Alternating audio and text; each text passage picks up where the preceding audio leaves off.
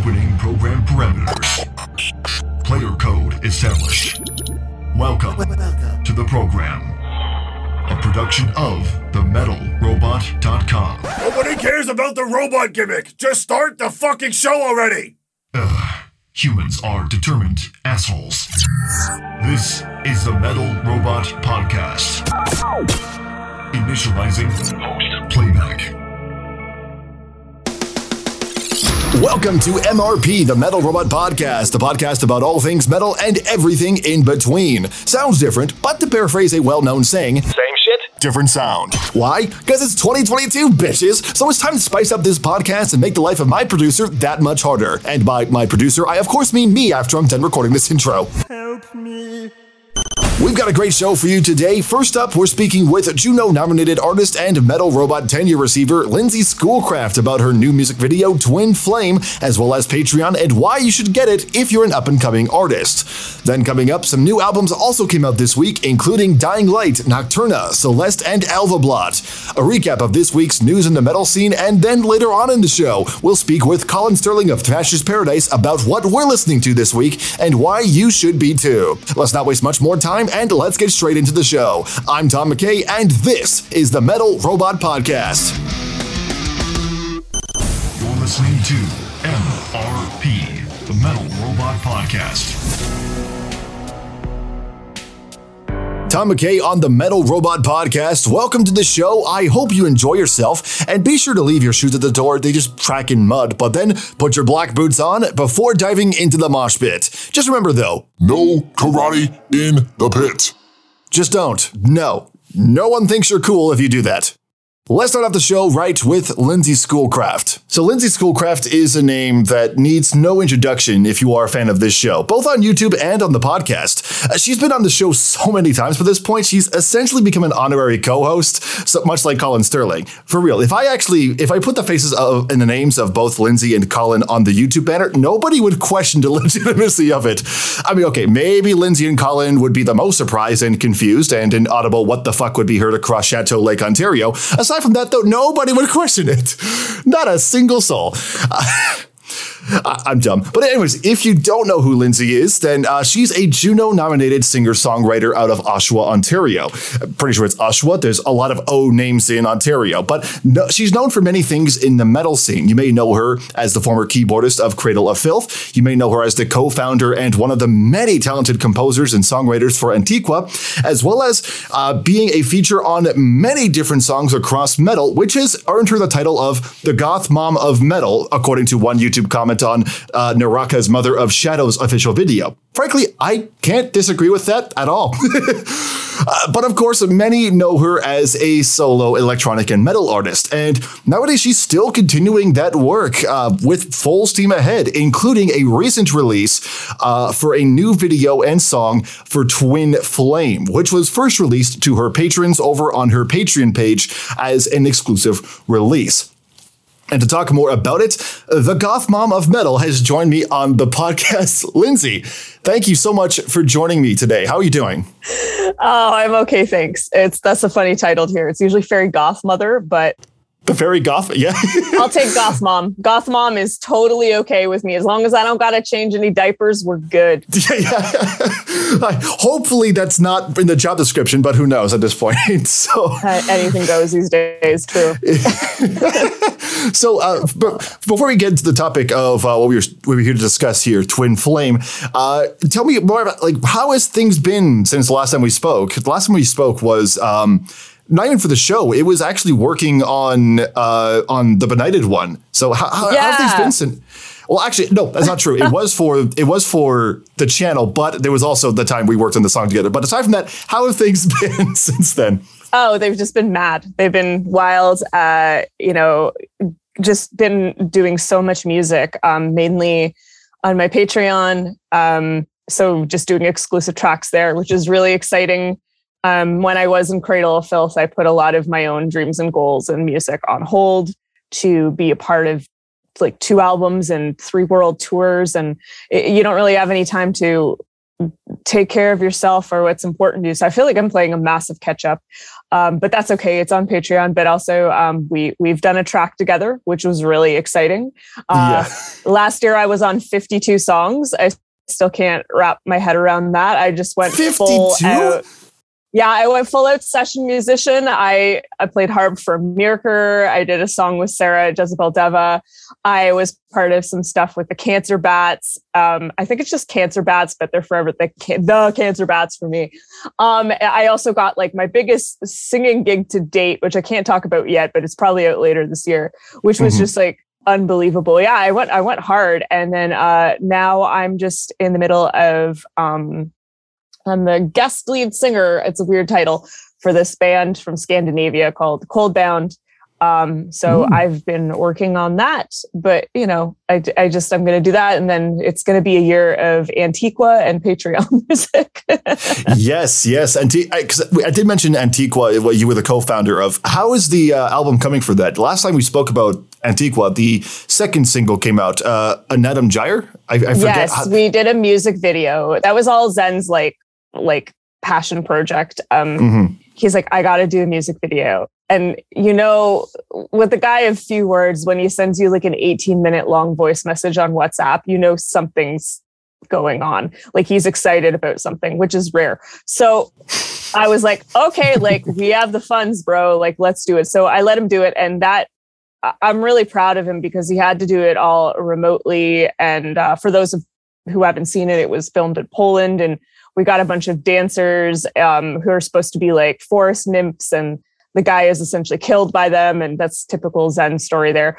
Um, anyways, yeah. ooh, power woman. Anyways, so, so this, this is know, what we're just, we were just taking a, a, step into Xen's dream world for that video. I'm pretty sure this is oh, every single like dreamscape for Xen. God, I feel like I know him a little too well. Anyways, oh God, that's that's kind of disturbing. But um, so it it went over really well. It was received really well. The track is a bit of a departure. It's still got the black metal Antiqva elements, the chamber mm-hmm. music, but it had more of a folk vibe.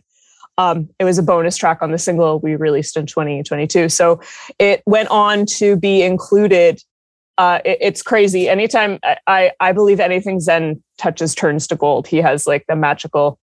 That's his magical gift, and mm-hmm. um, I guess he's a warlock now. But it was put in the museum in Poland for the historical site, and then it went on and got nominated for a Polish music video award. Oh. So it was just like wild to see that happen. We're like, wow, we should really finish this goddamn album that we've spanned out for oh coming up seven years because we're we're horrible people. We clearly all have ADHD. Like, why isn't happening? But um, it's we've got 60 music. Uh, sorry, 60 minutes of music now. I need my coffee. I was about to say sorry, 60 man. music videos. Holy shit! Where'd the budget That's come from? That's what Xen wants. That's what he wants to bankrupt someone's bank account. But he's I I've let him know is like the you know uh, in charge of finances in this band it's not happening. Is like you get no. one a year maybe if you're lucky. Unless you find a sugar mama then like just do music videos for everything. I don't give a shit.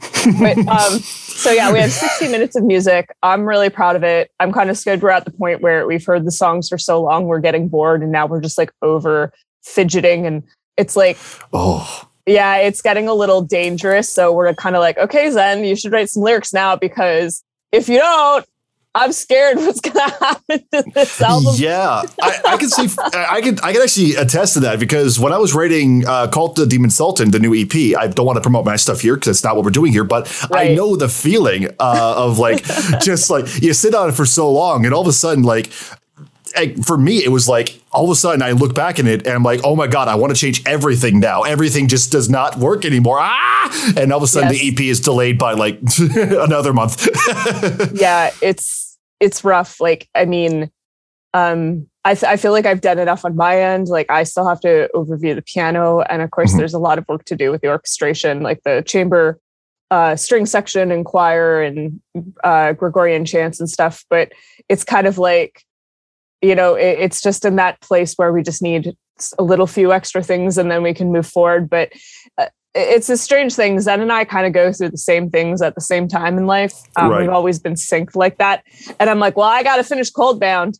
uh because like I can't Coldbound is so like beautifully European and ethereal. And now like Arjen Lucassen is on it. And um like there's so many big names on that album. Some of them I can't mention yet mention yet. Mhm. And it's just like it's like it's like my all-star dream album. And then it's like, I really got to focus on this before I can get into like Zen's world. You know I mean?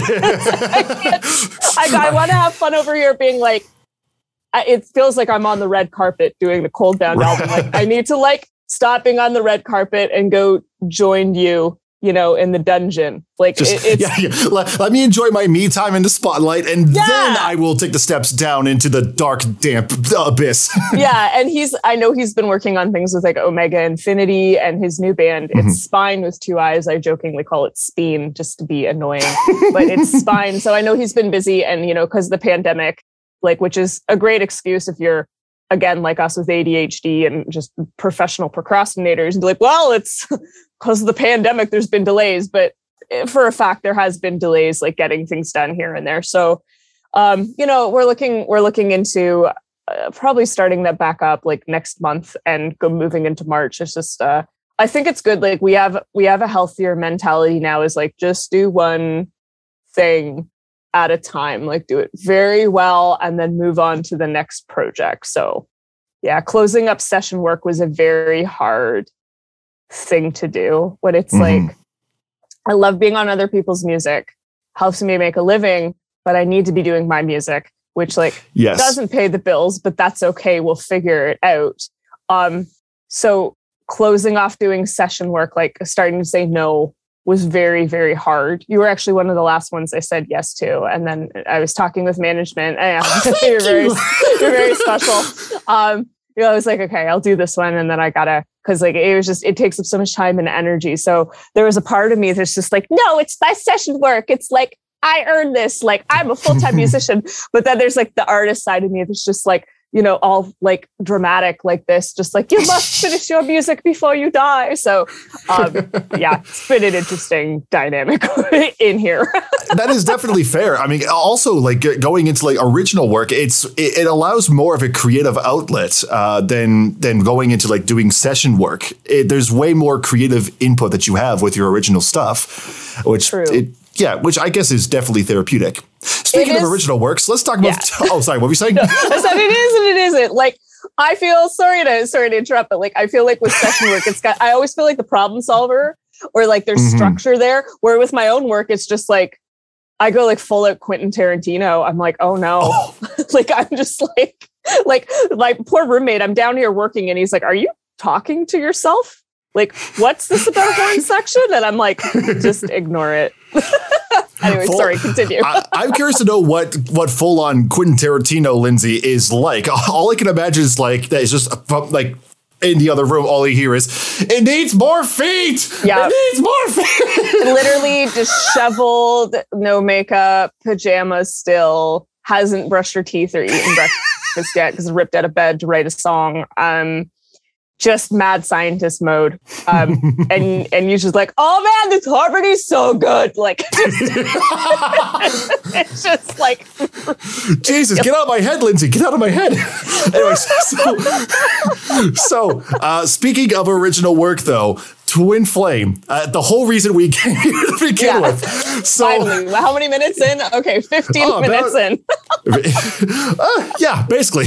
So, so Twin Flame, that was originally um, a Patreon exclusive, right? Because I know there's a lot of songs that were originally just exclusively on Patreon. Was Twin Flame one of those, aside from the video?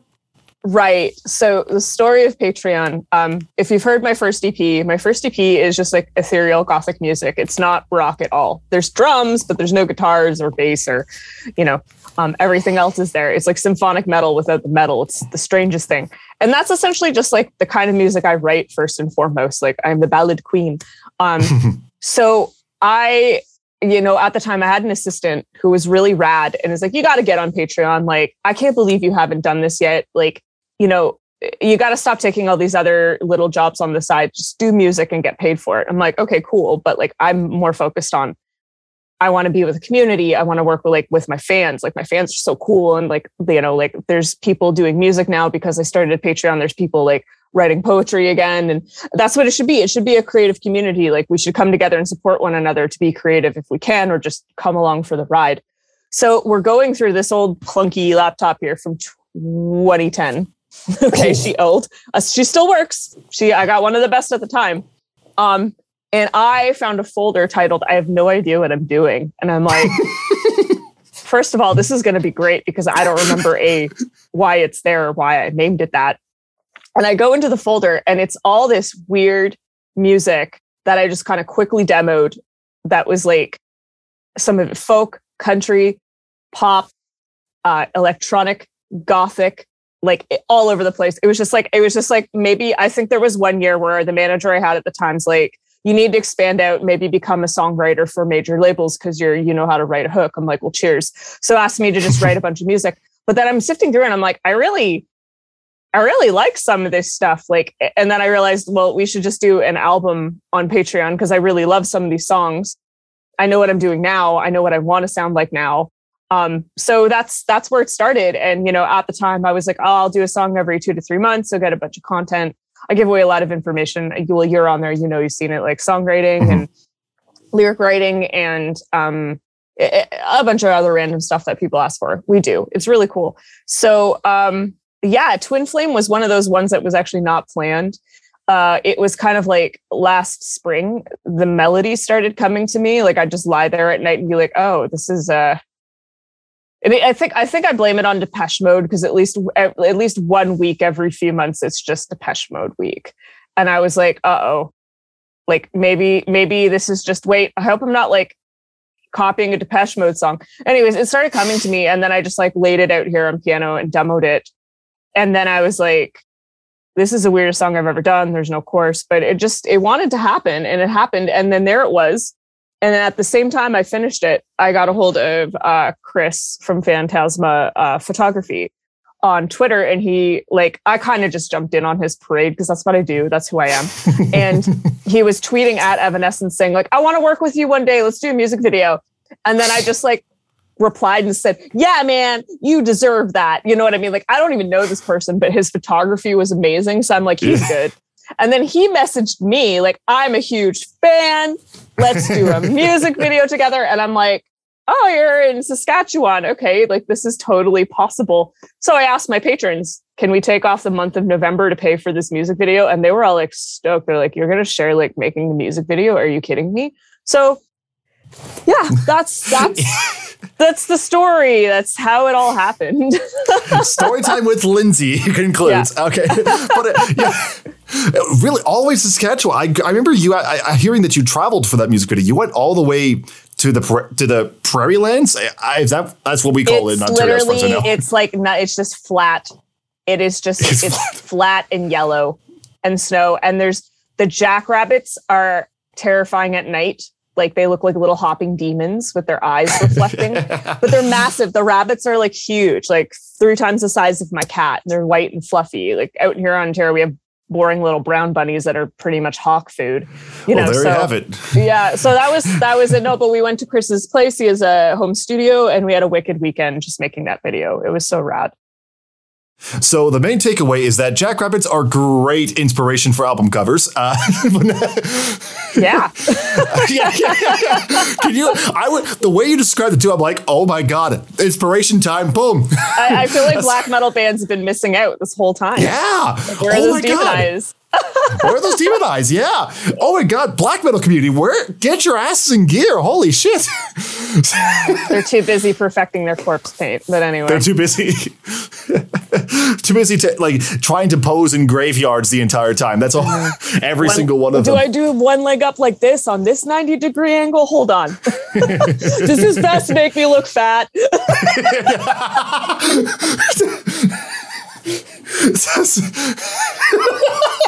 Do these plant do these black pants make my butt look big? I don't know. Can you see my cellulite? yeah, yeah. Oh, so uh, but yeah, so you enjoyed making the video then uh, while you were down there. Yeah, we had a lot of fun. It was very fast. Uh, Chris is really quick, so I'm used to like when I did Heartbreaking with Cradle Filth, we flew all the way out to Latvia and it was like 20 hour days. I remember by the second day on set, I was just like, I look good, but I don't feel it because like it, it was inse- it was intense. Um, but with him, it was like we got full night's sleep. We ate well. We did like seven hour days. He was super quick when it came to the photography portion and then um like, like actual filming. But like we went into it knowing like we've been discussing it for three months. So like we knew what we were going into. We're like, okay, so this is how we plan the days. And we did it together because I've been part of big music video production sets. So it was kind of like a boom, boom, boom. And we also went out for dinner. And it was really cool because the last time I was in Saskatchewan was like to fly in for the Junos, landed, hmm. found out the Junos were canceled, and then had to fly back. And that was in Saskatoon. We went to Regina and then we were in this small place called Weyburn. And it was just cool to experience another province. I feel like I've been over the world, but I all, all over the world. I have really. There's only a few places left to visit. Um, and I've never really discovered my own country, so it was kind of nice. to be fair, like I, I have, I don't travel through my through my own country anyway, so like it's it's too big, it's too cold, it's too big, yeah. yeah, especially right now. oh, plus, I don't think we're alone in that in thinking like you know there's some places that don't really need to be visited. Like how many Ontarians have said, you know what I'm going to do for my summer? I'm going to visit Nunavut. How does that sound? I hear it's beautiful, but no, I, I don't know. I don't know anyone who's actually like gone to visit, like unless they were forced to because there was a shortage of workers or like they they were a teacher. That like literally is the only reason people go there. Bless. Like, they get they get banished Soviet Union style to Nunavut. no, that's no, terrifying. Not, yeah, no, not, not a chance. so, uh, but uh, so as mentioned earlier, yes, the song is part of uh, what you were saying, a collaborate, a bunch of other songs that were released through your Patreon. Uh, mm-hmm. and, and, tell me more about like why you started up the Patreon. You mentioned that uh, your uh, assistant at the time begged yeah. you to get on Patreon. Yeah, she she was kind of mad that I wasn't getting paid for doing what I loved. And she said Patreon's a good way. She's like, you already understand social media, you know how to make content, so to say uh, which I don't mind doing. I don't look down on anyone for if they don't want to or if they do want to do it. It's like, you know, like to each their own. Um, mm-hmm. But it was kind of like, I think this is a great way to do this album. Um, it has been my joy, my passion. It's made me a better music producer. It's made me a better singer, a better uh, like vocal engineer. Um, and it, it's just so exciting, you know, to share your art with people, like being like, hey guys, here's a new song, and everyone's like stoked. And we did a live lyric writing session uh, last month and it went over so well. I went into that like, oh shit, I don't know how this is gonna go. And then like within 10 minutes, everyone's like, I'm having so much fun. I'm learning so much. Wow, I get to be part of writing a song. And it was, it's for the song that's coming out in March. It's there's like a rock version and mm-hmm. um there's going to be like a more of a stripped back version, uh, ethereal version of it for Patreon. Um, and I can't say who just yet, but I have a member of Evanescence on it and a member of like like the current lineup of Evanescence and also a member of Eluveitie, but I'm not going to say who yet. I'll just tease that today. But if you go on my Patreon right now, you could find out. yeah. Um, well, there you go. There's the plug. Join her Patreon, people. It's so it's it's kind of a big deal. It's a theme. It's very exciting. Um, I've merged a little bit of folk metal with my regular goth metal sound. Uh, mm-hmm. You know, uh, Rocky and I, Rocky Gray, original drummer of Evanescence, who did the band stuff, he was like, uh, I don't know how we're going to do this, but okay, I'm going to try. Bless him. and you know, I got a I got a really cool lineup on there. Um, but uh, yeah, so I mean, that's song number three. And then we move in, like, I think we're going to do four songs this year. But uh, I don't remember what the original question was. I just started rambling off and like, Hey, you know what? Direction. That's fair. We're learning a lot. um, but yeah, it's just it has been. Uh, I guess we're talking about the experience. It's just been. I mean, it, it's a great experience, but it keeps me like there's deadlines. It keeps me motivated. It keeps me inspired. It's really strengthened my my problem solving muscle. I find that a lot of the problems happen all up here. But then when you know this with making your EP recently, but then mm-hmm. when you just get down to working on it, then you realize, oh, well, this is what it's supposed to be. Like, why am I all up in my head? I, like one of the songs coming out later this year, I'm like, we could do three versions. And then I demoed it like last week. It came together really fast. And I was like, oh no, it's just this version. Why would we do three versions of one song? That's really like, that is just like, like calm down brain. But it's cool that your brain's like, this is like all the possibilities. So anyways, it's been it's been great. It's been one of the best things I've ever done with my music. I have to say.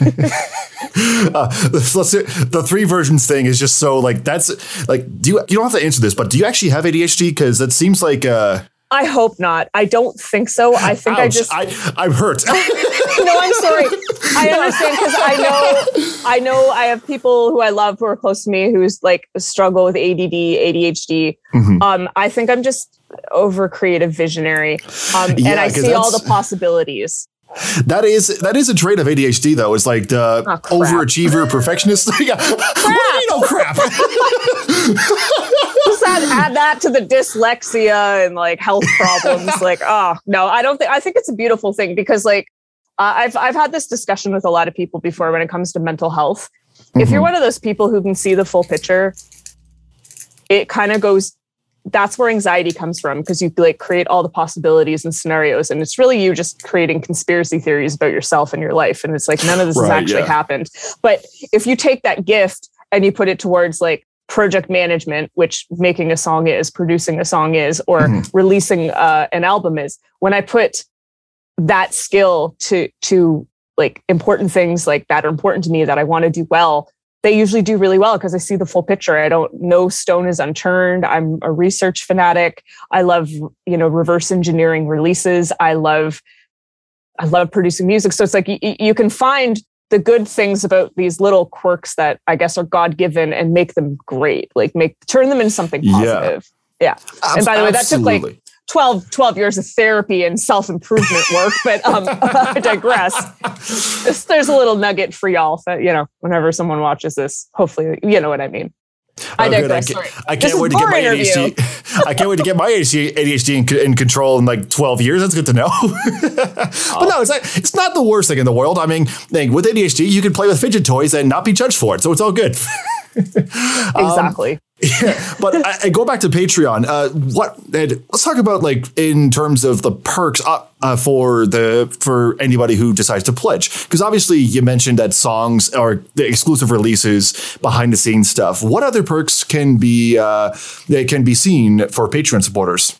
Um, I've started doing like home recordings, which are just essentially covers. They're usually on harp or piano or both with my voice, uh, just covering the classics. I like to take like super heavy songs and strip them down. I'm I'm a very like MTV Unplugged fan. Um, so I've been doing that. Uh, I've also found more music that I never released. So every month or two, I drop like extra music.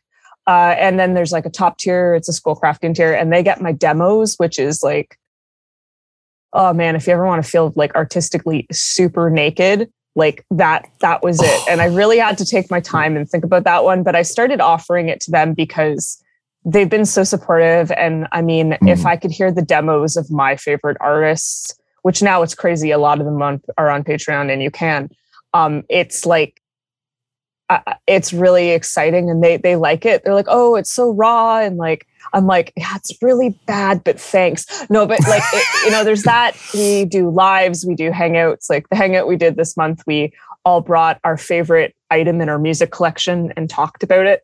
We had so much fun. Um, we kind of do themes, but yeah, it's a really fun, like creative community. Um, it's growing. We're like 80 people strong all the time um you know and i hope that we can double it this year i would love to see more people on there and just have more people on board getting music and you know you get you get first access to everything going on in my world and with music so like why not it's going to be a big year yeah. That is, that is true, and yeah, absolutely. I think Patreon definitely has its benefits for uh, for supporters, but also for the artist. Uh, in your case, what benefits have you seen since uh, setting up your Patreon? Aside from, of course, the monetary gain, but you know, oh like uh well the, all these songs that i wouldn't have been able to like i would have found the time to do them but i wouldn't have been able to afford to properly produce them. The fact that they're getting done is is just unbelievable. I feel so grateful. Um you know being having a place where i can like drop all these like little home recording covers and all the extra weird music I've made that's like done and produced and can be released. Like having a place where it just also connecting with my fans, hearing their thoughts. I mean, I'm one of those people where I learn so much from people who think differently than me. And there's quite a few people on there. I mean, all wonderful people, very respectful and kind, but we think differently and they see things that I don't see. And I love having that feedback. And they're all friends and they all hang out and chat. Like we're all on a Discord together. Um, Yep. and I love I love hearing what people are doing and what's going on in their lives. But it's really strengthened my fan connection because my fans have always been like the number one most important thing to me. Like I've been offered deals or given some really bad advice. Like at the time, I didn't know if it was good or bad, but I look now, I'm like, that's terrible advice that like would have pulled me away from my fan base and my fan connection. Um, and you know, I'm glad I always listened to my gut when it came to these things. So Patreon just made that a lot stronger. Now, this is a question that um, that I have ac- actually asked before, back when I had uh, Sunfire TV and Thomas Frank ninety three on the podcast a couple episodes ago, uh, in relation to Twitch and donation buttons. But in terms of Patreon as well, it's a similar kind of thing. How early or late in the career should a music artist or band set up a Patreon or something equivalent? Like right when they start up, or do you think maybe they should hold off a little bit? It's entirely up to the artist. Um, it depends on what they want to do. Um, I know people who have a smaller following. They'll start with uh, it's like K O F I. I call it Ko-fi, but it's coffee apparently. Or it's like buy me a coffee. um, yeah, I gotta love dyslexia. It's an asshole. Um, No, it's, and- it, that's clever though. yeah, so it's like you know they'll they'll do like the five dollar a month pledge, and they'll only put out like one thing a week. Um, but I think just having that like there's people out there who want to support you, and having that exclusivity to like for people to sign up and get extra things and support you because so many fans understand now like patronage is needed. And if they don't want to see their favorite artists go away like they need to they need to get on board. Of course it's all about what they can get to. It's not just hey give me your money. It's like what's the experience that you're coming on board for? Like you Right. need to see that your money is going towards something worthwhile so um you know you can start at any time. It's entirely up to you. Um but i think it's consistency. Um yeah people who are more established they're going to put out a patreon and it's going to do well on opening day. I think epica was like 600 their first week. I'm really proud of them. I'm really happy for them. Um you know but like if you're you know a smaller artist if you can get 10 people you know like that's that's that's that that says something. And then just knowing what to do with the money and when and having full transparency. Like i always there's check-ins and i'm like hey guys all the funding's going towards x this month or y this month. And they they're like cool thanks you know you, you need to have communication. So it's all about a do you want to do it? B do you plan to keep consistent? And c do you do you know do you want to do it well? Do you want to grow and change things and be part of a community that you know what you want to do but you have to be open to other people's opinions and says on the direction and stuff Right. Yeah. And also making sure that you actually, you know, you that doing something with the Patreon, not just saying, hey, sponsor my Patreon so that I can, I don't know, sit in my pajamas all day and do literally just what just watch Netflix. Like yeah that's, not good that's that's, not not, gonna- like that's, how, that's how you somehow get negative income. That's that's you get money coming out of your pocket more than anything else.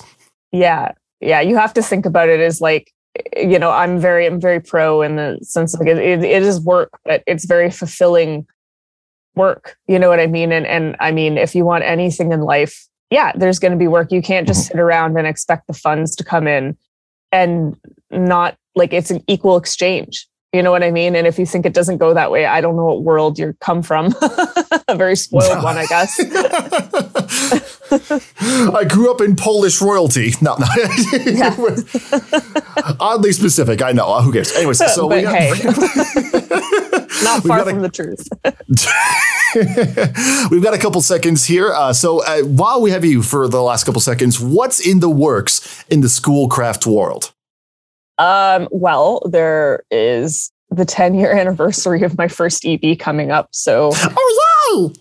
I know I feel old. I, I you, you make things and then you don't realize there's going to be a 10 year anniversary and a 20 year anniversary.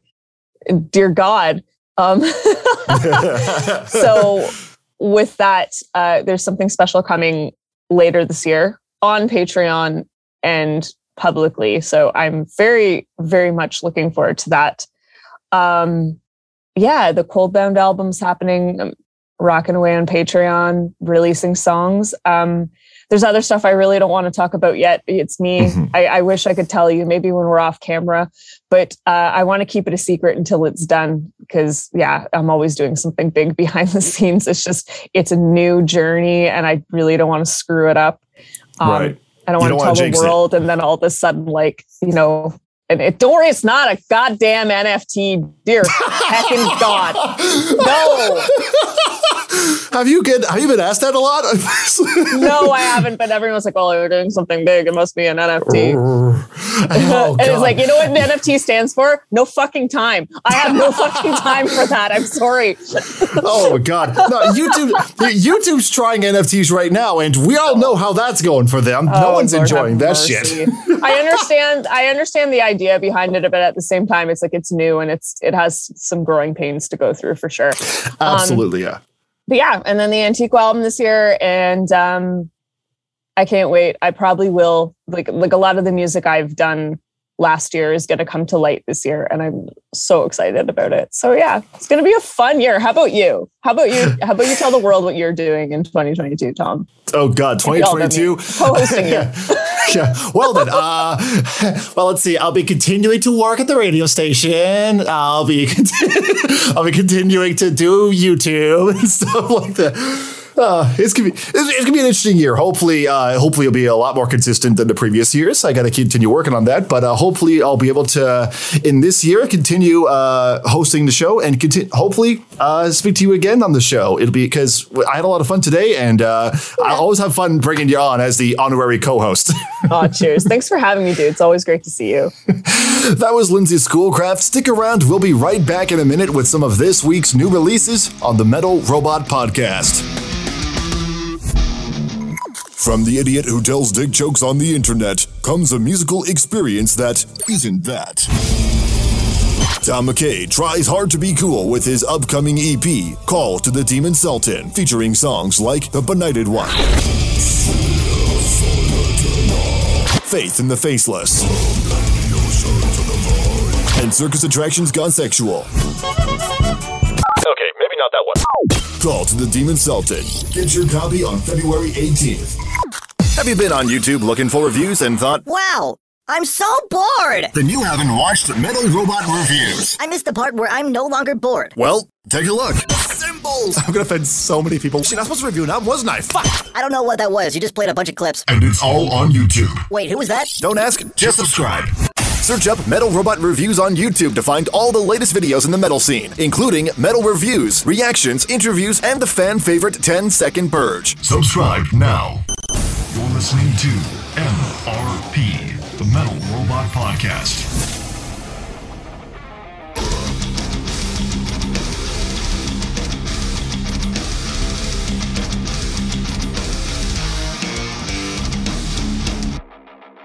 Tom McKay in the Metal Robot Command Center, which is actually just my bedroom that smells like the three B's beer, burgers, and. Ugh, B.O. This past week, being the final week of January 2022, was actually fairly quiet in terms of releases, but thankfully I was able to find a couple of albums to talk about. If you have any albums you want me to feature on future episodes of the podcast, send me an email tmckay, M-C-K-A-Y, at themetalrobot.com or reach out on socials, Facebook and Twitter at The Metal Robot, Instagram at The Dot Metal Robot. Now, without further ado, let's take a look at what we've got.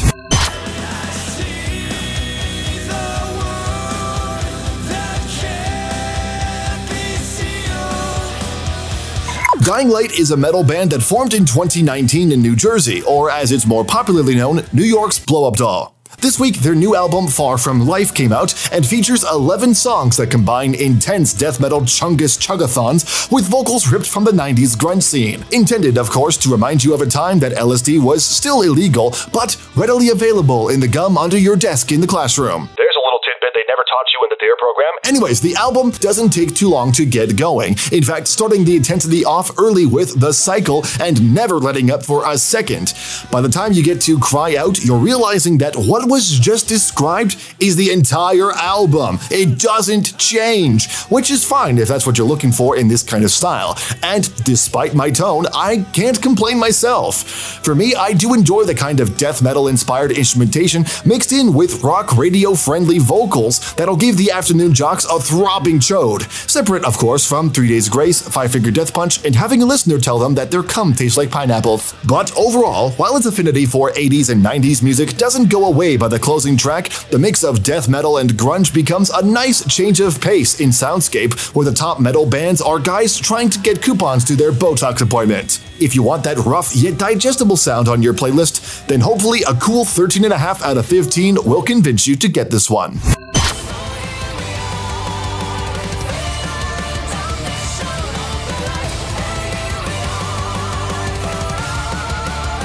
Okay, I know I'm cheating a little bit. Nocturna's Daughters of the Night came out last week, not this week, but if I don't talk about this album, I'm going to start shitting enough cement to build a gothic cemetery because I really need to talk about what is so far one of my favorite metal albums of 2022. Not even kidding. Let me explain. You see, as you know, I'm a sucker for symphonic metal, but I've also had a good track record for finding good power metal type albums these past few months, like a well oiled 80s porn star. But it's hard to find music out there that combines these two, aside from having shitty MIDI samples get tucked into the background, like the Kid in Choir, whose pitch was so far off world it could crack windows on the International Space Station. Hey, what can I say? I was an overachiever then, I'm still the same fuck nugget now. And what makes this album work so well is the two vocalists and their contrasting styles. There's Rehn Stillnight, who provides some beautifully composed operatic vocals. It's nothing too forward and not a lot of power in those vocals, but they're graceful and soaring, something you would expect out of a typical symphonic metal voice. And with symphonic metal, you could expect nothing less or else accidentally become a Dimmu Borgir cover band. But then, you also have Grace Darkling, whose voice well, to say it's the complete opposite would be an understatement. She's not screaming or anything, but her voice is of the heavy power metal world. The best way I can describe this sound to you is for you to imagine what would happen if Unleash the Archers brought in Floor Jansen as a co vocalist and hired a keyboardist to add that gothic symphonic style. Sounds awesome, right? Well, welcome to my fucking planet! Enjoy your stay in the recesses of my brain, where this has been living rent free for the past week. It won't go away. With an album this infectious and diverse, I didn't think it was possible to have this type of sound outside of a Final Fantasy soundtrack. And the entire album is like this. The two vocalists duet with each other so fluidly that it's impossible to say it wasn't intentional. Instrumentally, the band isn't doing anything too different from most power metal with symphonic backing, so the vocals do become the main attraction in the composition. And that would be fine on its own, but thankfully, the production with the songwriting allows the instruments to do more than just be a cool backing track for metal karaoke night for the only two great singers in the bar full of drunk assholes who know half a word of a Metallica song. Every riff, every beat, and every bass line can be felt throughout the album, not just heard. So, in many ways, the band is running on all cylinders and has no intention of letting up the epic climaxing sound that they have created here. So, overall, get it. Just get it. Easy, 15 out of 15. It's too early to call it being on my best of 2022 list, but if this year turns out to be complete dog shit, don't be surprised if these ladies are number one.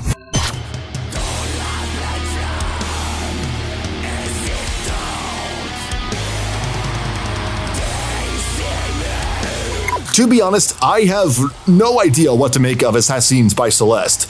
I mean, the first thing that came to my mind when hitting play was, damn, Deafheaven lost it, haven't they? Like, really lost it. They made the mistake of eating the complimentary chocolate at the local Holiday Inn and have gone rabid in their confusion. But then I realized, wait a second, Deafheaven are already higher than the ISS on Shoegaze, so that's probably not it. Celeste is a black metal band from France who also had the bright idea of including sludge metal and post-hardcore into their sound, which admittedly has me wondering if I accidentally took a holiday in chocolate and am just imagining this whole week was full of unique bands doing different things from the norm. Who knows and who the fuck cares? Crank that shit up! Oh, yes, in small doses, that feels good. Note the small doses, though. I'll get to that in a second. Again, it's a dying light situation. They blend the styles so well that it basically becomes just one hybrid style that brings in the best of both worlds. The only real downside is that it also tends to bring some of the worst qualities of those genres. For example, can anybody tell me what the worst quality of sludge metal is? Anyone? And if you were thinking the pot brownie's the size of a J.R.R. Tolkien novel, then you get an F. See me after class. It's actually the pacing and the wonderful ability to blur itself together like pouring chocolate milk onto a pile of elephant dung. And with Assassins, it's no different. The songs run as long as 5 minutes on average, and they somehow feel longer. As if I'm stuck in line at a McDonald's waiting for the fat guy to finish ordering the entire fucking menu so I can get my order. And side note, to the guy who yelled that from behind me, just know that I was taking so long because I knew you were getting impatient and intentionally ordered everything to piss you off. my arteries want to die, but my sausage middle fingers in the air are having the time of their fucking lives. But yeah, the dickhead has a point. When something feels too long, it's probably because it is. And this album dragged for much longer than I would have hoped for. I spent the latter half of my listening experience looking at the playhead, waiting for each song to finally reach its untimely and early end. But I also know that kind of stretched out feeling is embedded in that style, so if slow burns are your thing, then you will have a good time with this one. Me, on the other hand, eh, a 10 out of 15 is what I give, just so I can go back to pissing off fast food customers. Don't feel too bad for them though. I used to work in fast food. Trust me, those entitled cum goblins deserve every little bit of shit given to them.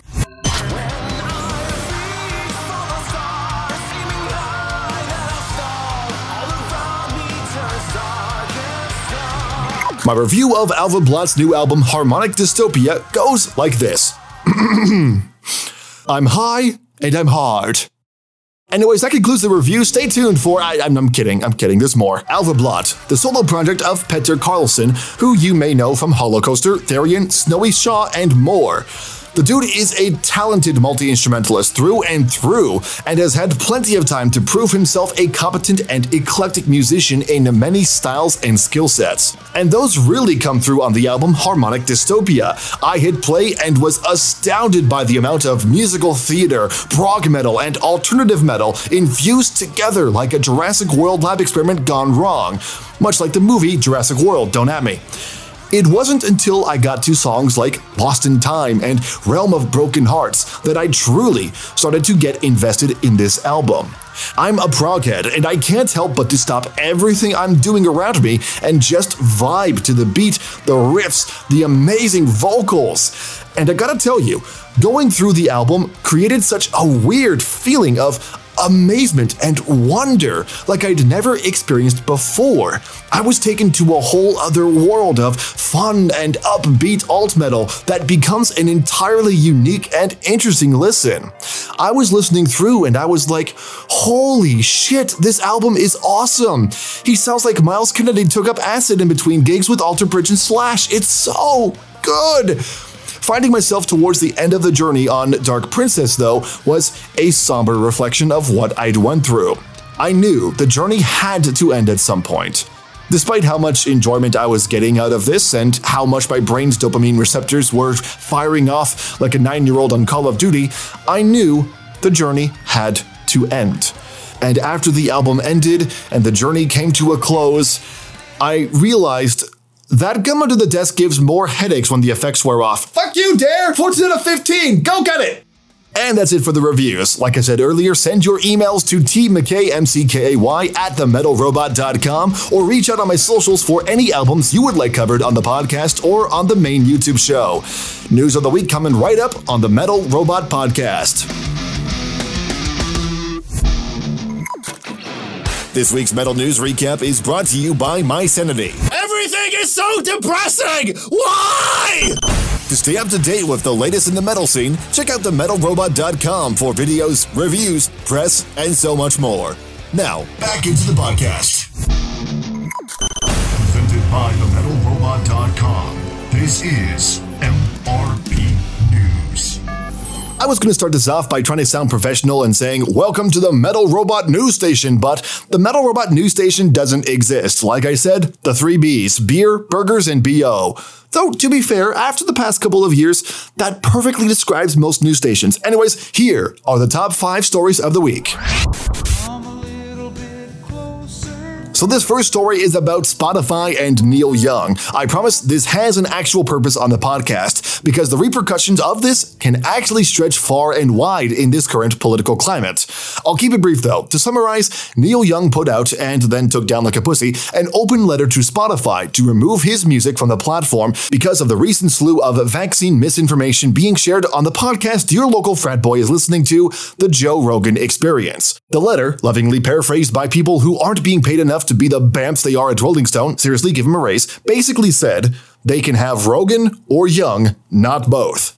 And Spotify saw this and realized that they don't want to start any kind of drama and they don't want to set a bad precedent about their business practices and opened a chain of discussion with Mr. Young about how they can work together to make Spotify a better platform. Now I'm just fucking with you. They booted his ass off the platform. Not even kidding. Go on Spotify right now if you aren't already and search for Neil Young. The only thing you'll find is stuff that he was a part of, but stuff that he doesn't explicitly own the rights to, like his performance for Live Aid and his contribution to a movie soundtrack starring the CGI Blue Demon from Aladdin 2019. To be fair, Young isn't alone in thinking Joe Rogan is a problem during pandemic times. At least 270 doctors, physicians, and science educators signed an open letter asking Spotify to cut the shit and stop spreading Rogan's dumbass across the interweaves. Now, there's so much here that needs to be discussed in a future edition of MRP, but while Spotify favoring the client making them the most money isn't surprising, the precedent it sets might cause bigger problems down the line for other streaming platforms that might end up coming across this type of situation. But it also could potentially spring the survival of misinformation in the future if money is involved. But for now, we'll have to wait and see what happens. Next up in music news, the upcoming Ghost album Impera has been getting quite a bit of hype in recent days, with news now coming out that Fredrik Åkesson will be featured as a session guitarist for that new album. Now, Fredrik is someone you might not have heard of. You know, he's been the longtime guitarist of a small time band known as, oh, Gosh darn, what is the name of that band again? I always forget names. Opeth, that's the name. God, so easy to forget, am I right? The Ghost Mastermind Tobias Forge, aka Papa Emeritus IV, said so in an interview with the Full Metal Jackie Weekend radio show, where he said this He's the sort of person who he plays five hours every day. He's so amazingly talented. So he can play circles around anything that I put on tape. He's like, I can play that easily, and, and he do, does it with flair. You see, that right there makes me excited. In every sense of the word. I am throbbing excited right now. Opeth is one of my favorite bands and is actually one of my biggest musical influences, if you already couldn't tell by my music. So I have no doubt in my mind that this is going to sound awesome when it actually comes out. And given the words of Axl Rosenberg on the Metal Sucks article about this, I'm not the only one. Quote, lest you still doubt his bona fides, he's also been a live member of Arch Enemy and Tiamat. There's no reason to believe his work on Impera will be anything less than stellar. You complete me, Axl. You complete me. Impera by Ghost is due out March 11th of this year via Loma Vista Recordings, and the first single, Call Me Little Sunshine, can be heard on most streaming platforms.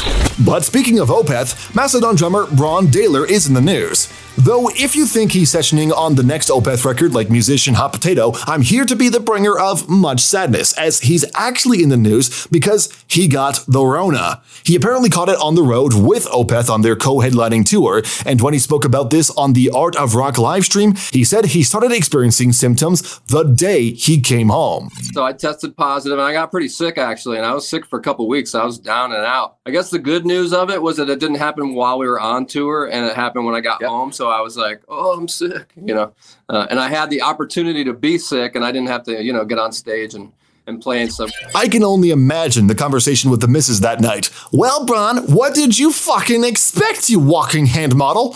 Now, despite this obvious shitfest for himself, he did mention a couple of things in that interview about a possible tour with the band, while also being more realistic. I mean, we're, we will announce something soon. You know, um, we're just waiting for it to completely solidify and come all together and you know.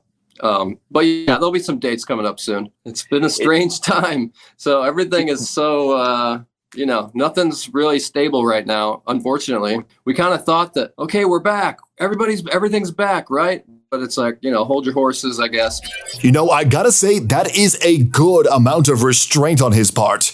I just, you know, wish that Brent Hinds had that kind of restraint. Like, seriously, dude, gay ass shit? Come on. Aside from being homophobic, that shit you would say in high school. Grow up. You know what? I haven't done this in a minute. Let's talk about why condoms are important. This relates. Chris Barnes is back in the news. Why? Well, what else? Because he said something dumb on Twitter and backed off like a pussy. Last week, Knotfest hosted a death metal roundtable livestream that featured Trevor Strnad of Black Dahlia Murder, Chase Mason of Gatecreeper, Alex Jones of Undeath, and of course, George, I Heart the Homo Alliance Fisher. I mean, most know him as Corpse Grinder, but it turns out that doesn't track in World of Warcraft. Anyways, the contents of that roundtable don't really matter here, as it doesn't really matter with Chris. I'm too much of an insecure cum goblin for Cannibal Corpse Barnes, as he went to Twitter and wrote, quote, It made me physically ill. I despise what this genre has become. Little did we know, he's mostly salty about not being cool enough to be invited. But when asked to elaborate by Hatebreed vocalist Jamey Jasta by inviting him to come on his podcast, Barnes immediately backed down, saying, quote, No thanks, brother. I have no need to jump on that bandwagon. You guys got that. Ugh. Here's the thing, Barnes. When you talk shit on a public forum, your next move isn't to back down when someone challenges you to talk about it further. Shit, I may not agree with you on that, but be a man and stand your ground, you inconsistent twat muffin. Oh, but of course, how can I forget? That would require him to get off his high horse for 2.76 seconds and be a human being. And that, kids, is why condoms are important. And for our final story, let's end on a different note. Meatloaf is dead. Yeah, I know, I didn't think that would work either.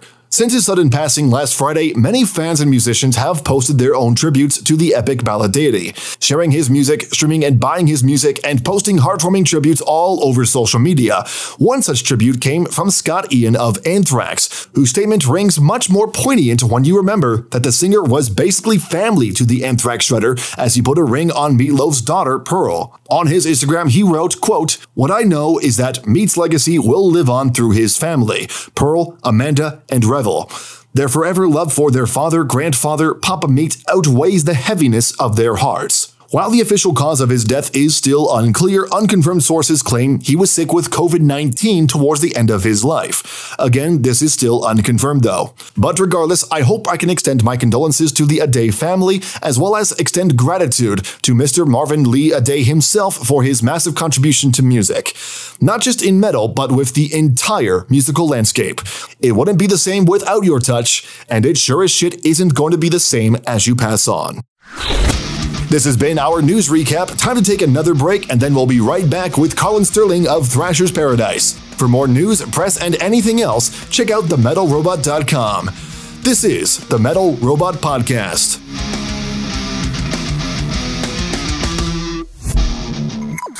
Ever wanted to take Metal Robot interviews on the go, but had this happen? Dead? I charged this last night! For fuck's sakes! Ah! While we can't solve a bad phone battery, you can take the interviews you love with you wherever on MRP Throwbacks. Be sure to hit save for when you want this on your evening drive to the venue. Do you know the record Teenage Dream by Katy Perry? Oh, God. I want to get whoever produced What that record. produ- No, it's. Sorry. MRP Throwbacks, only on Spotify, SoundCloud, and Apple Podcasts. Looking to stay up to date on all things Metal Robot? No, not really. What? Why? I don't listen to metal. How are you listening to this podcast? I thought it was Joe Rogan. We're gonna pretend he didn't say that. Follow the show wherever you tread on social media. Facebook and Twitter, At the Metal Robot. Instagram. At the Dot Metal Robot. You can even join the Metal Robot Discord server. We have fun there. Links to all of that and more in the description of this podcast. Follow Now, you're listening to MRP, the Metal Robot Podcast.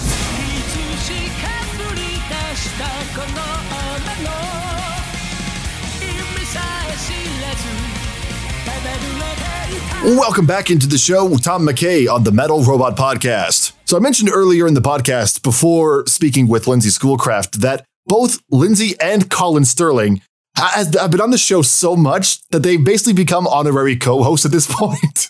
Uh, Which, in case you didn't catch that, I didn't say that accidentally. That was intentional. Let's bring back a segment called Music Corner with Colin Sterling of Thrasher's Paradise. Colin joins me over Zoom to talk about what we're listening to and much more. Colin, thanks for coming back on the show, man. How we doing?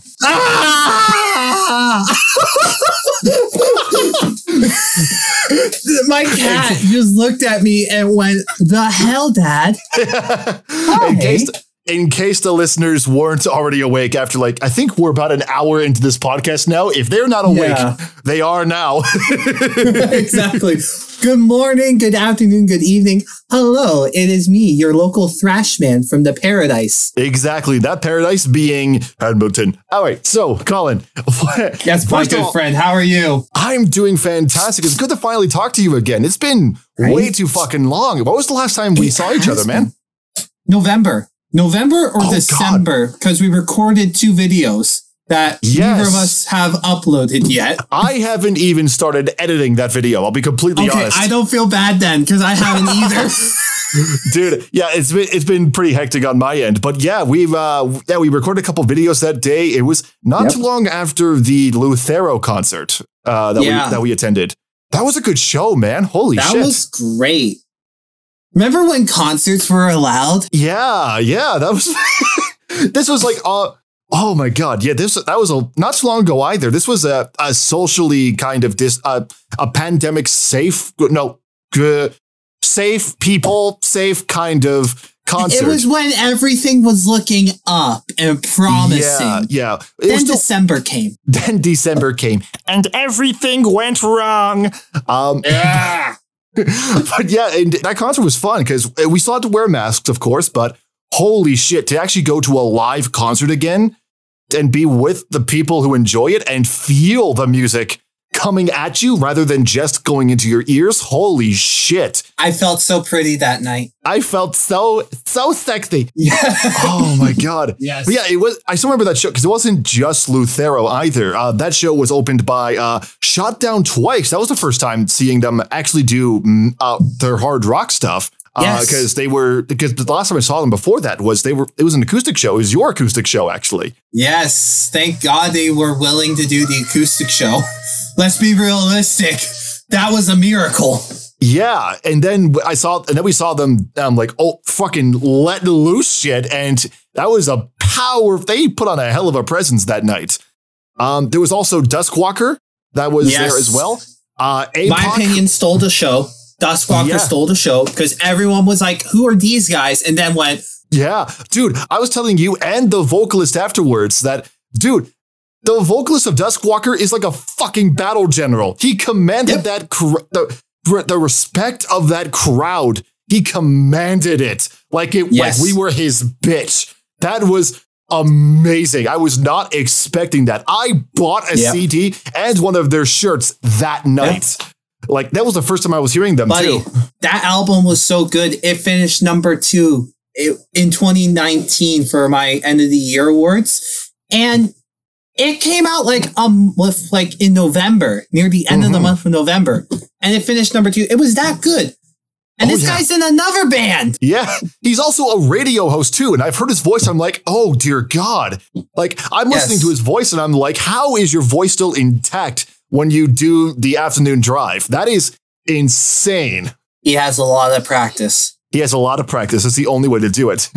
Yep, Oh, that's the God. only way to explain it. yeah, and of course, APOC was on that night as well, and they were they were as well fantastic. My good friends in APOC, they are always stellar. And here's a funny thing. Here's a funny behind the scenes. So I was I was selling merch for them. That's not the big thing. So they opened up the show like they usually do with their song Plummet, which is off of their demo and Apocalypse, their EP turning 10 this year.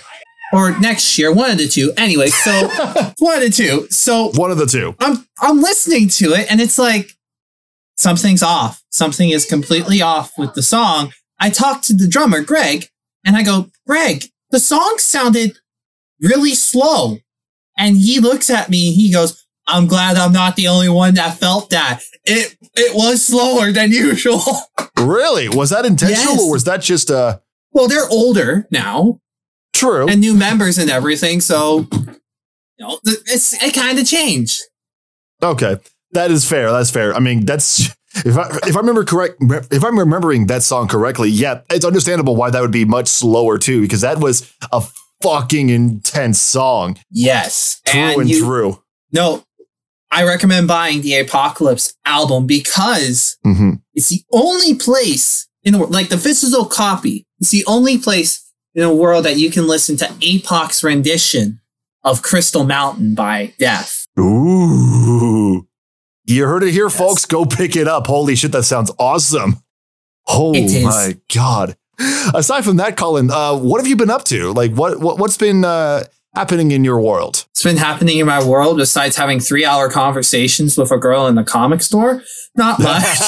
you were actually, yeah, we were talking about this uh, uh, along Yeah. with a couple things while we were setting things up for the podcast, and I'll let you tell the story because this is fascinating Okay. to me. Okay, so I'm a comic book guy. I still read the comic books. Um, I collect a lot. I buy a lot. I spend a lot of money because I read them, and reading is great. And this is what kills me: are the graphic novels. I have Oh, like shit. I have like 30 that I haven't read yet, but I still buy them. I don't know why. So you allow me to give you give me a second. So I went to this place. It's called Conspiracy Comic. And in Hamilton, we have two locations. The one in Lime Ridge, which is awful, like it's just a horrible store. Mhm. But the one in Eastgate is a hell of a lot better. It's more for the graphic novels and comic books that I enjoy. And It's not just a clutter of everything. The Lime Ridge one is just a clutter of everything. So I'm there and there's this girl. I'll be honest, thought she was cute. Mhm. So that's why I kept going back to the Eastgate one. Yeah. And one day I just go, you know what? I would love a recommendation. And she recommended this Venus in the Blind Spot. It is like a manga kind of thing. See? Oh yeah, manga, it's got that black kind and of. white. It's got that manga but style. it's so messed up. It's amazing. Like, let me just read you the, the, the book you start off with is Billions Alone. And it's about a, you're going to love this. It is about a group that's trying to, you know, it's a cult that gets people involved in all that and yada yada. Mhm. Anyways, so they end up killing group mass groups of people and they're not found till days le- later, sewn to each other. Oh, gnarly. Like, gnarly indeed. Let me see if I can find. That's Oh. it right there. Oh, podcast listeners, I wish you could see what I'm seeing right now because that is a gnarly image and it's not even in color. And that's how it's Yes. still fucking. Oh my God. And that's the first story in this That's book. the first story. the first story. No, other ones include The Human Chair, An Unearthly Love, Venus in the Blind Spot, The Licking Mhm. Woman, uh, How Love Came to Professor Kyoja, The Enigma of, of Amigara Fault, A Sad Tale of Principal Post, and Keepsake. A lot of it's messed up. There's a story in Yeah. the middle that I hate because it's normal. the only normal stories is like, this is boring. Let's bring back Yes. pe- sewing people together. That's what's fun. yes, let's bring back the more messed up stuff. Yeah. Give me the messed up. So, anyways, I read it, it within a week and I went back to see her to say thank you for the recommendation. So, I'm getting to this point, you know, I, I do the awkward, slowly talk like, I was here maybe a week or two ago and you recommended it. And she goes, Yeah. Yes, yes, I remember you. And then I look down and I see her shirt and I have the shirt with me. Yeah. I, it's It not her shirt. It's not her shirt. Okay. Let yeah. me just explain that. And let's so also be clear, at- he was looking, in fact, at the shirt and not Sure. anything else in particular. Yes, that is honestly the truth. So I'm looking at her shirt and I can't stop staring at it. And she goes, Is everything okay? And I can't find the shirt right now, which is upsetting me. hmm Yeah, I'm just going to give up. or am I? Well, what was the shirt? What was the what was the band on the shirt? Okay, the band is Unbowed. They're they're an independent band from Guelph, Ontario. Mhm. So you know, not a whole lot of people have heard of them.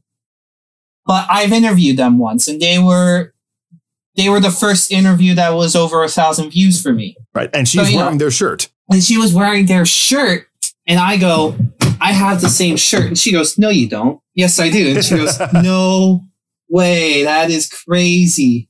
Yeah, I can't Oh. find it at the moment. But, anyways, I tell her this, and we ended up, that ended up sparking a three hour conversation. Shit, man. That's, Right? I'm jealous that, you, that you're getting some human interaction. I've been holed up Right?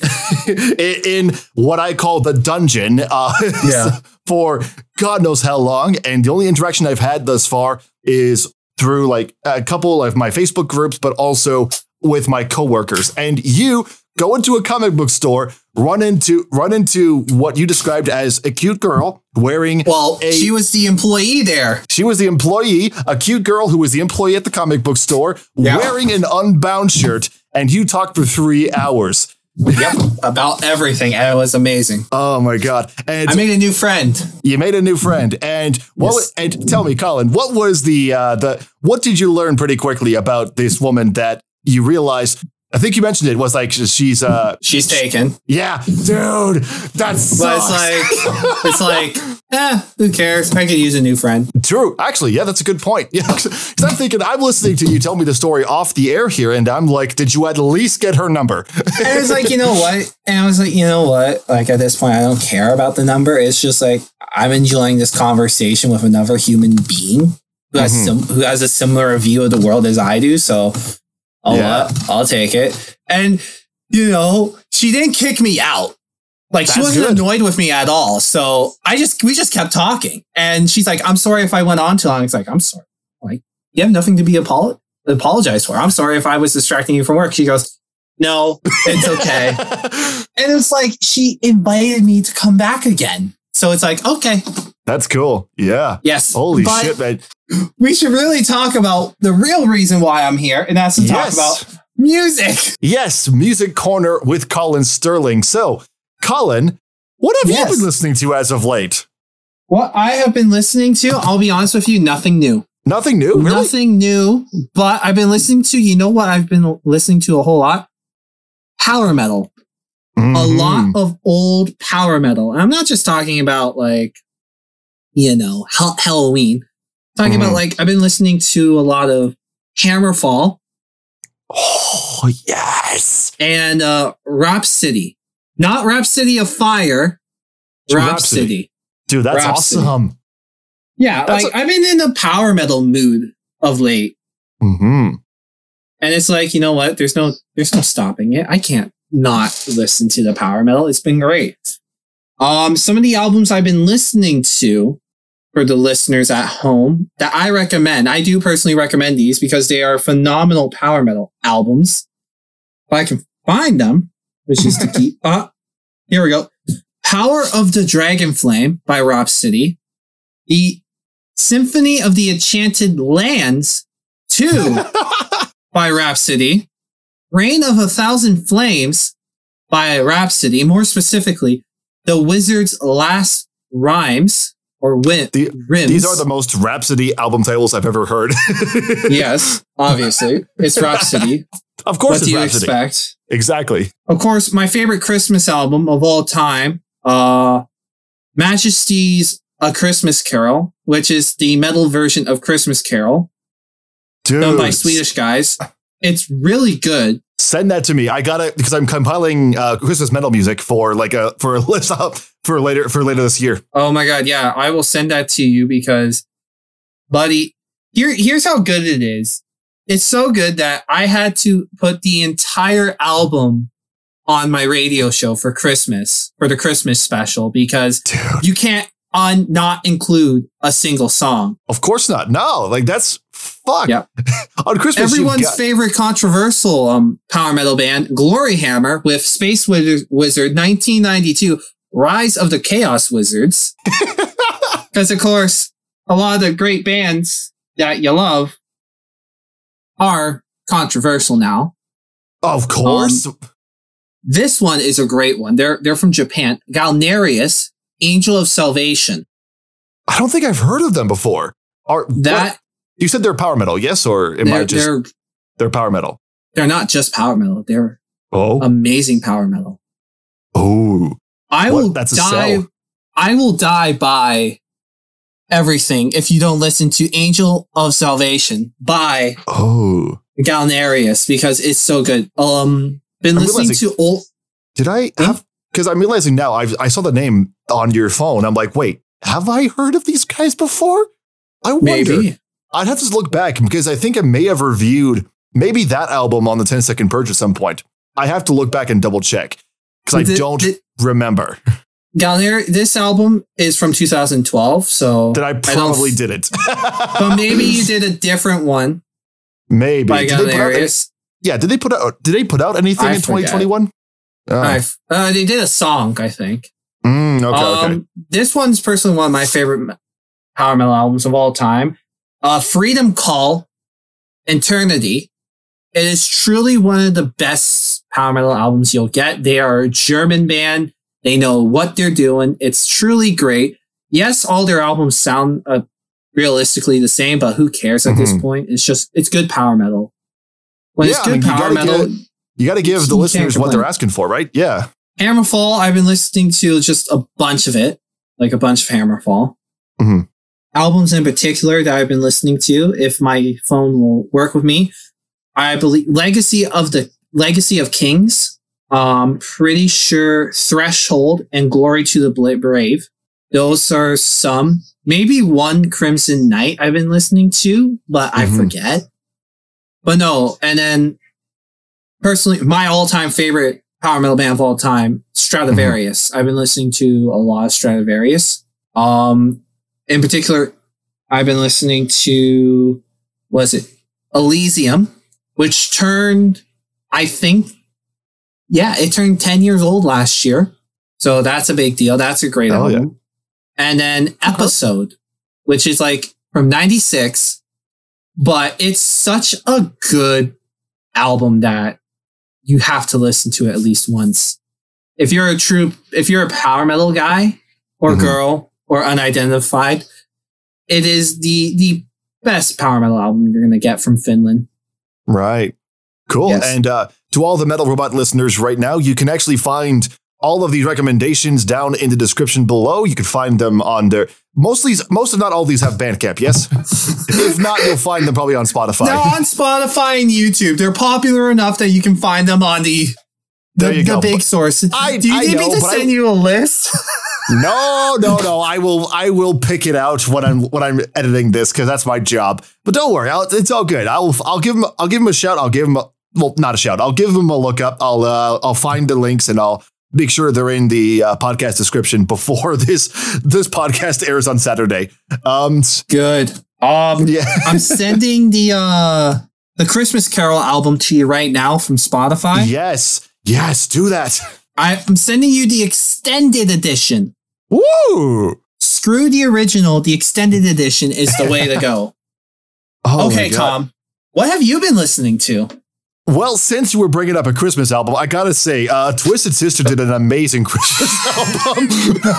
legit, legit during Christmas time. Because uh, for those who don't know, outside of the metal robot stuff and all my vo- my freelance voiceover stuff, I work at a radio station, 900 CHML in Hamilton.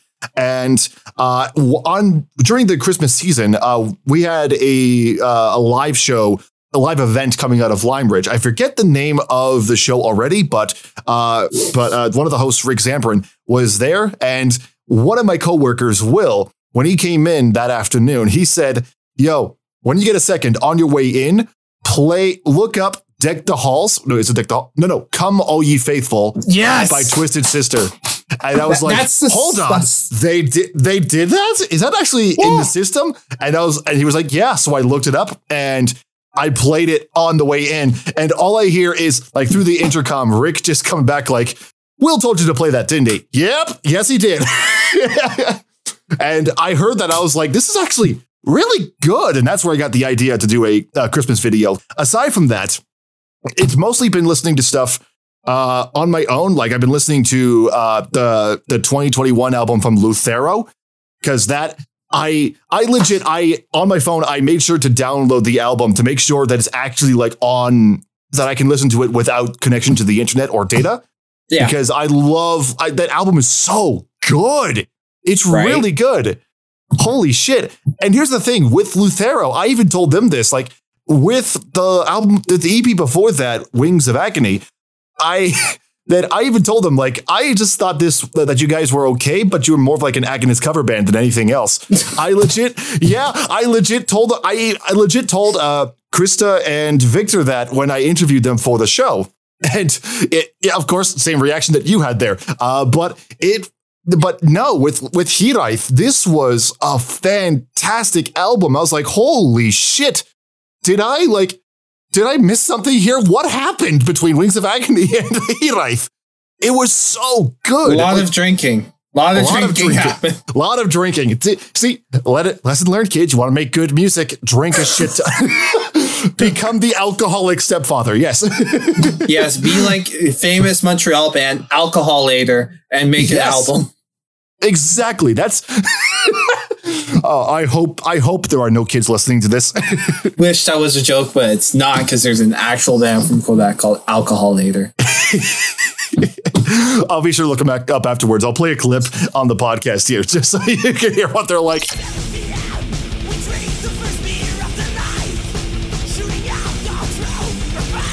Aside from that, like, yeah, of uh, Lutharo, of course, I've been listening to uh, Trivium, uh, the latest album, In the Court of the Dragon. So fucking good. If you love, Really? yeah, if you love Trivium and you love Dragon Metal, Trivium, go get the album, In the Court of the Dragon. I thought Dragon Force was Dragon Metal. Yes, yes, they are, but also Trivium. So, Okay. but seriously, oh yeah, no, that's that- right. I hate I hate Dragon Force, so why am I going to listen to them? You know why I, don't like Dragon Force? I Why think this is is, the the same reason as a lot of fans. Mhm. They mess up live all the time because they're too damn fast in recordings.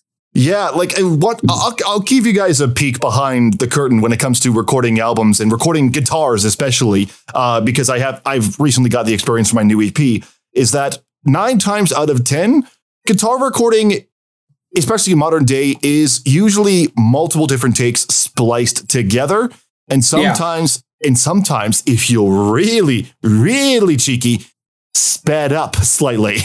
to have that extra effect. It doesn't happen a lot, thankfully, in modern music, but there is a lot of that instance where because the technology is available, you're going to end up, you know, making sure that you have the best versions of your takes set up and to make sure that, especially in modern music, it's time aligned. Now, there's a whole discussion of whether or not people should be doing that, and I don't think we are equipped to get into that here.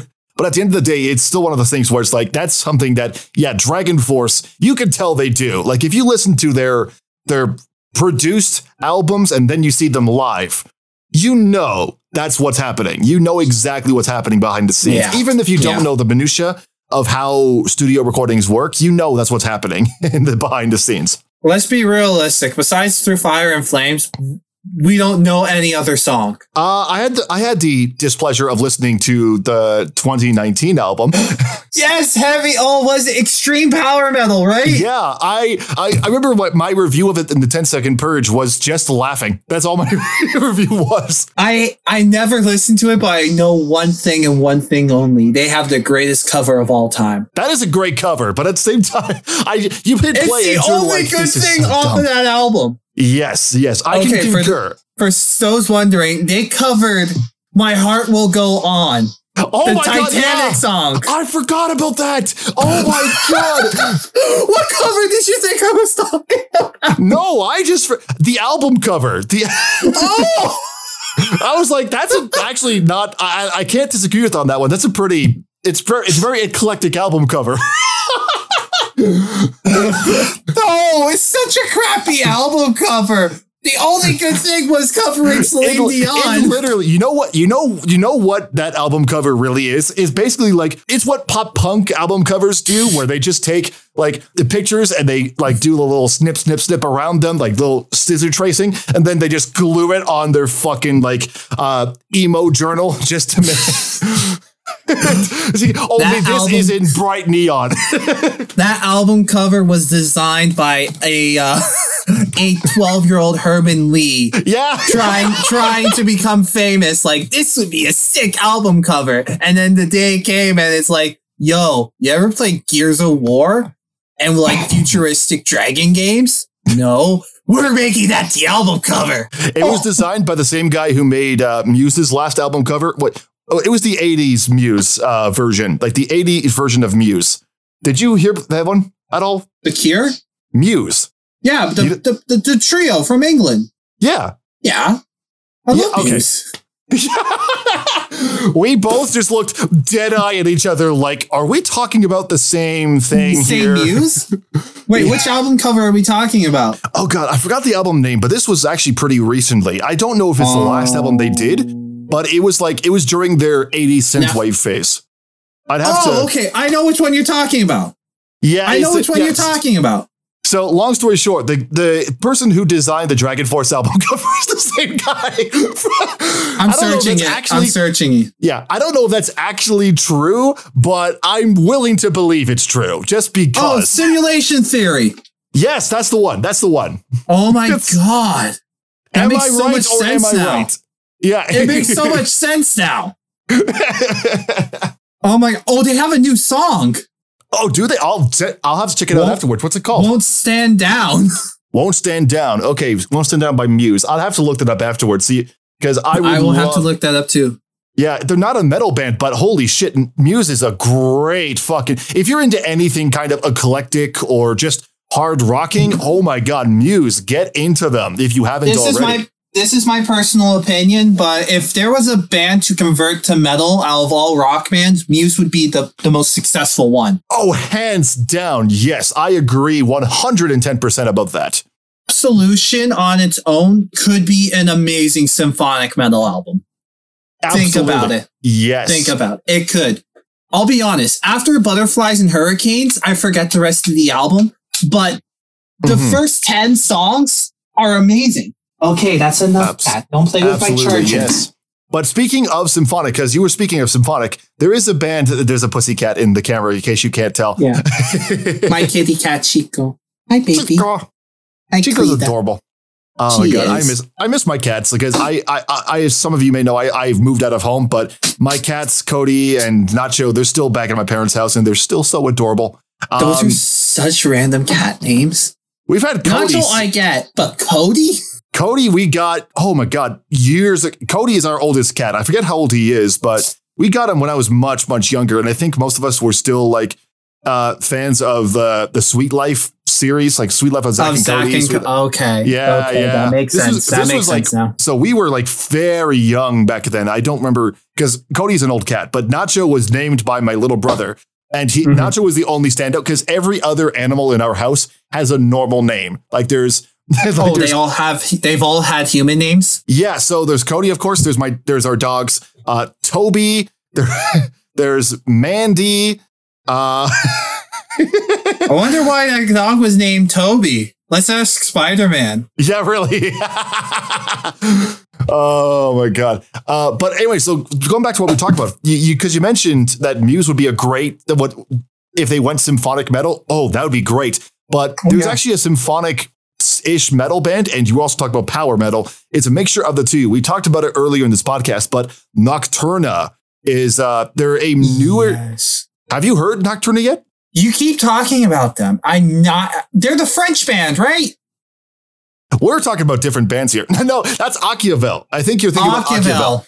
No, Okay. Nocturna, they're they're more of a newer band. They have two lead vocalists, uh, and they just came out with an album last week, uh, "Daughters of the Night," and it's a really good one. Like you were talking about, uh, you're you're on a power metal binge. Look them up. They have the best qualities of power metal, but they also have the best qualities of symphonic metal. It's a perfect marriage between the two.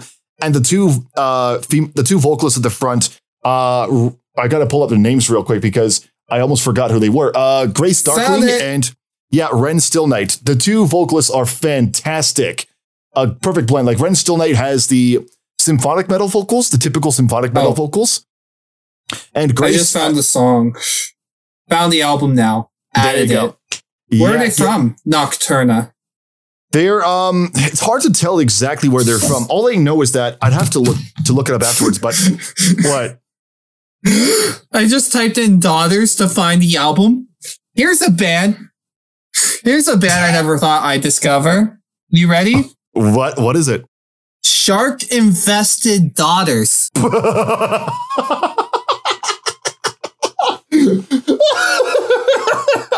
the fuck? Shark infested daughters. What the what what? Uh, what do you know? What these you just discovered them now, but uh, what have you been able to find about them? You want you want me to Facebook them? Yeah, I'll, please I'll do. Facebook yes. them. Send go- them to me. I gotta I gotta hear these shit this shit after the podcast is over. Uh, trying to find shark infested daughters, not working. No worries. So we, we can we can take a look at that after the show. But um, aside from Nocturne, yeah, Nocturna, great one. We talked about it early in the show. Uh, so far, that album, it's too early to tell, but I hope to God it still remains at least on the best of the year list by the time this year's over because it's so good. Uh, like I said, the marriage of symphonic and power metal is exquisite.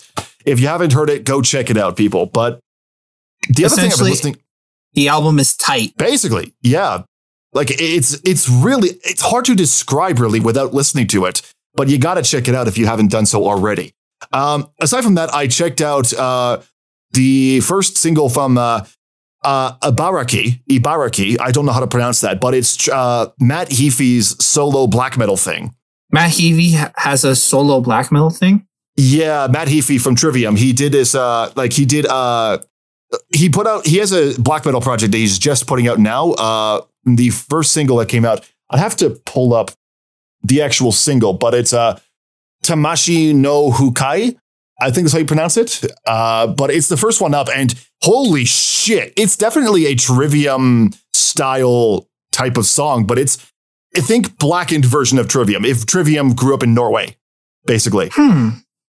It's really good. It's really good. I was surprised that tr- that uh, Matt Heafy's voice and songwriting styles work so well in the blackened style. I was honestly shocked by that. It actually kind of works. Okay, I can't find much on shark infested daughters.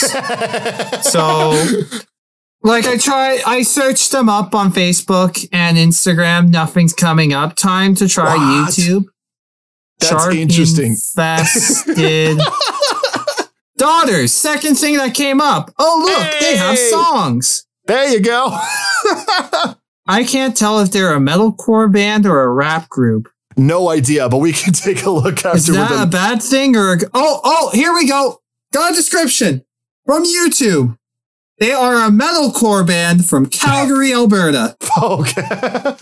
Because yes, that name immediately spits out Calgary, Alberta. yeah, that immediately scream, screams out Alberta, the West Coast. Absolutely. Yes, where there's nothing but hot and cold. Exactly. Okay, Um, time to see the big test. Dark infested. Yep, they're on Bandcamp. They are on Bandcamp. Yay! And you can buy phys- physical copies of songs. Holy shit. That's amazing. Now I found their Facebook.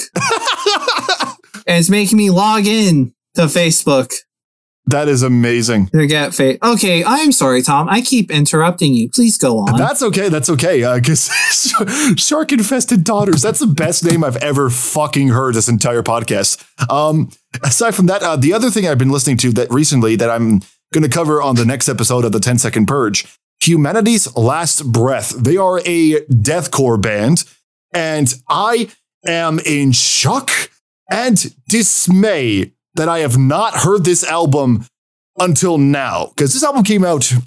eh, do you want to know when this album came out? yes, I'm very curious. February 2021. I am only hearing about this now. And you want to know why I'm hearing about it? Why? I'm hearing about it because I I follow Crash Thompson on YouTube, who, if you don't know who he is, he is a music critic uh, who formerly was the rock critic. He put Humanity's Last Breath uh, latest album, I forget how to pronounce it, but uh, Välde uh, on his best of the year list. And when I listened to it, the stank face was real. I immediately, oh, what is this? And uh, immediately I looked it up and looked at the release date. I was like, how did nobody tell me that this album existed? Because no one wanted you to know. It's it's one of those hidden gems to me because like I'm sure it's not that hidden. I mean, it was being covered on Crash's show, but it was one of those hidden gems that I've never heard of, and I am only hearing about it now. And I'm like, how did nobody recommend this? Like, I even made a joke. I have the script uh, almost written for this for the episode. And the joke already have written is, how did nobody told tell me? I understand that not everyone will tell me anything, but still, I'm hurt. What the hell? You're I'm hurt. I'm Who hurt hurt. you? I will hurt them. Best friend goals. Best friend. Ow. did, did you just hurt yourself from punching your knuckles? Knuckle to knuckle, bro. Knuckle to knuckle, man. Oh my god. Don't let Knuckles know from Sonic the Hedgehog. All right. So, Colin, uh, thank you so much for coming back to New Music Corner. Do you have any other recommendations that uh, you would like to rec- recommend before we uh, sign off here? Yes, yes. This is flipping the script from everything because we keep talking about bands that passed us. This is a French band, a Quebec band. They are so good. If you love black metal, like pure Norwegian black metal, like let's kill someone, take a picture of their corpse and use it as our album cover, Mayhem. Oh, you're about to get me to act up here, man. Spill it. Oh. Who is it? And with and with a hint of uh what's it? Was it? Oh, um drinking violin. I am hard. Go. I am hard. Go. Yes. Uh yeah, now I can't find it. Oh no! Come Oh, on! found it! Found it! Found it! Yes. What is it? Spell it, damn. Yeah. Yes. It is Forteresse, Forteresse, uh, Metal Noir Quebecois. That is a blurry French name. Okay, I will try to look at. Yeah, let me see. Let me see. Okay, I love how the album cover looks like it belongs to like like one of those like modern day violinists. Yes. who is like, I'm putting out a violin solo album, but then No, you hit play is- and it's It's six tracks and it's 50 minutes and it's time that you will enjoy. It's so good. Such an amazing black metal album. Jesus. That sounds. Oh my god, you're getting me to act up right now. Oh, I, I you asked me to bring that ca- ca- cathartic energy. There Ta-da! you go. oh my god, I feel like I want to. I feel like I want to press my cheeks into the album. Not over Zoom. Not over Zoom. God. Give me 20 minutes. Give me 20 minutes. I'll be Oh. down there. Jesus. God, Oh if me God. and Lindsay are the most featured, shit, I wonder how calm Lindsay's parts are. Aside from that, Colin, Yes. thank you so much for coming back on the show. Anything in the works for Thrasher's Paradise or anything equivalent? Well, when I finally decide to get off my lazy ass and upload a new video, it's going to be War Call from Montreal. They're a great band with an EP out called War Call, I think something part 2 Mhm. I forget. Listen, I've been off the ball with Thrashers. That's okay. I- I'm gonna get stuff rolling again. I just need I just need the motivation.